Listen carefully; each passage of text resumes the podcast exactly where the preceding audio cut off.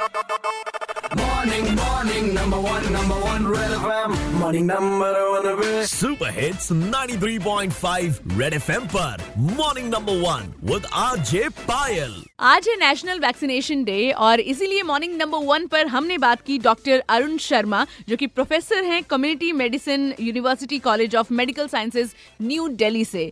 तो सर लोगों के मन में काफ़ी सारे डाउट्स हैं कोरोना वैक्सीन को लेकर कि इसे लगवाने के बाद भी कोविड हो जाता है. तो इस पर आप क्या कहेंगे? कोविड वैक्सीन जो है ये इंट्रामस्कुलर वैक्सीन है शरीर के अंदर जाके ब्लड में एंटीबॉडी बनाती है। जी। लेकिन जो वायरस है वो रेस्पिरेटरी वायरस है इसलिए वो हमारे रेस्पिरेटरी सिस्टम के माध्यम से हमारी बॉडी के अंदर जाता है। जी। तो जो हमारी नेजल कैविटी है या हमारी एयर पाइप है या उसके बाद जो लंग्स है वहाँ तक वायरस पहुँच सकता है जी तो इन्फेक्शन होना यानी गले में और नाक में से अगर हमने स्वैब लिया है आरटीपीसीआर टेस्ट किया है और वहाँ पे हमें कोविड वायरस मिला है तो ये हो सकता है ये नेचुरली पॉसिबल है क्योंकि वैक्सीन इस स्तर पे काम नहीं कर रही है एंड सर जिन लोगों को गंभीर बीमारियाँ हैं like diabetes hypertension high blood pressure या कैंसर सो उन लोगों के लिए कितना ज़रूरी है ये वैक्सीन लगवाना देखिए ये ज़्यादा ज़रूरी है।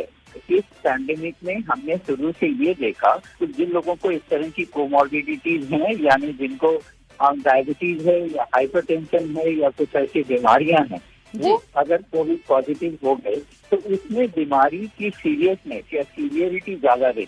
तो कहने का मतलब कि ऐसे लोगों के लिए तो वैक्सीन लगवाना और ज़्यादा ज़रूरी है। एंड लास्ट में ये वैक्सीन कौन कौन नहीं लगवा सकता? 18 साल से कम उम्र के बच्चे और गर्भवती महिलाएँ प्रेग्नेंट महिलाएँ इन दो कैटेगरीज के सदस्यों को अभी वैक्सीन लगाना मना है क्योंकि इन पर ट्रायल नहीं हुए हैं। तो क्या समझे? रजिस्ट्रेशन करवाइए और जब भी आपकी बारी आए तो वैक्सीन ज़रूर लगवाइए। Red F M morning number one RJ Payal के साथ रोज सुबह सात से बारह Monday to Saturday only on red FM बजाते रहो।